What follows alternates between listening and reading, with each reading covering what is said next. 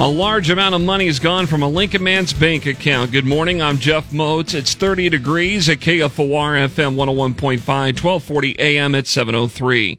A 74 year old Lincoln man fell victim to an online fraud through buying cryptocurrency over a five month period. It was brought to the attention of the Lincoln Police Department through a bank or financial advisor.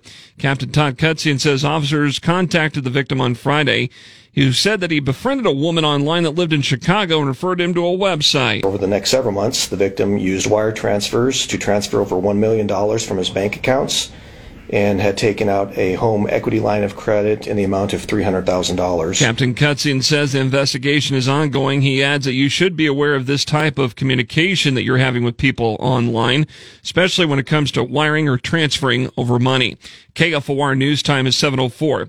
A crash Saturday morning in Northeast Lincoln has turned deadly. Police Captain Todd Kocian on Monday said that the crash happened north of 84th and Adams at Market Drive. It happened just before 9 o'clock Saturday morning. Uh, arriving officers had found that a Buick Century that had been eastbound on Market had been struck by a northbound Honda Accord. The driver of the Buick Century, 87 year old John Ryan of Lincoln, was taken to the hospital in critical condition and died Saturday night.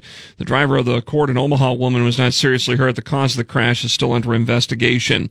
The driver of a car that collided with a slow moving train early Sunday morning in southwest Lincoln is behind bars after fleeing the scene.